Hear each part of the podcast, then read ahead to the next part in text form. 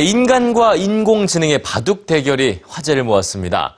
완벽하게만 여겨지는 인공지능은 이제 우리 삶의 여러 분야에서도 활용되고 있는데요.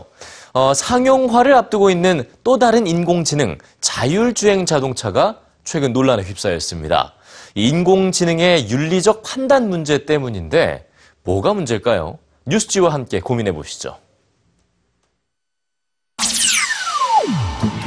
자동차 운전 도중 갑자기 십여 명의 사람들이 도로에 뛰어듭니다.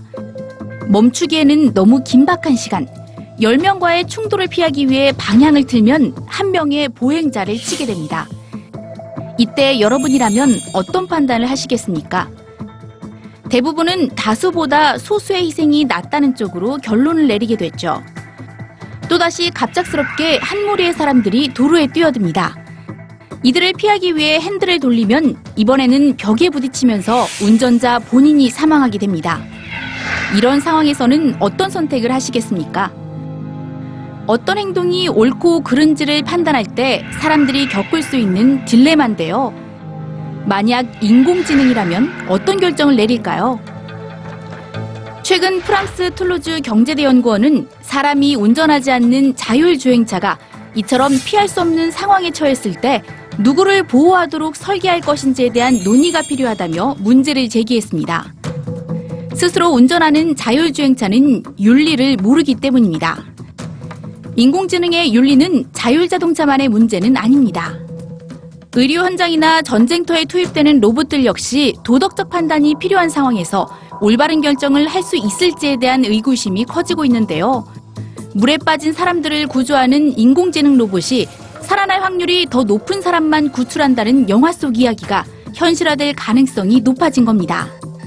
로봇이 윤리적 결정을 내려야 할 상황이 점점 더 많아지자 과학자들 사이에서는 인공지능에게 윤리를 가르치려는 시도가 이뤄지고 있습니다. 인공지능이 도덕적인 의사결정에 도달하게 하는 소프트웨어를 만드는 건데요.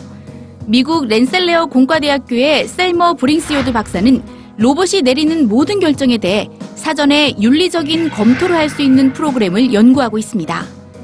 미리 예측하지 못한 상황에서도 생명은 소중하다와 같은 대원칙에 입각해 인공지능이 스스로 도덕적 추론을 거치도록 하는 겁니다. 컴퓨터 과학자 마이클 앤더슨과 수전 앤더슨 부부는 매드에덱스라는 시스템을 설계했는데요.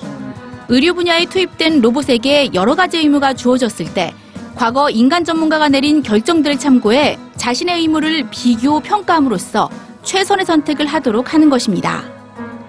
과연 인공지능이 인간의 윤리적인 사고방식을 배울 수 있을까요? 인간과 로봇의 공존을 위한 길은 아직도 멀어 보입니다.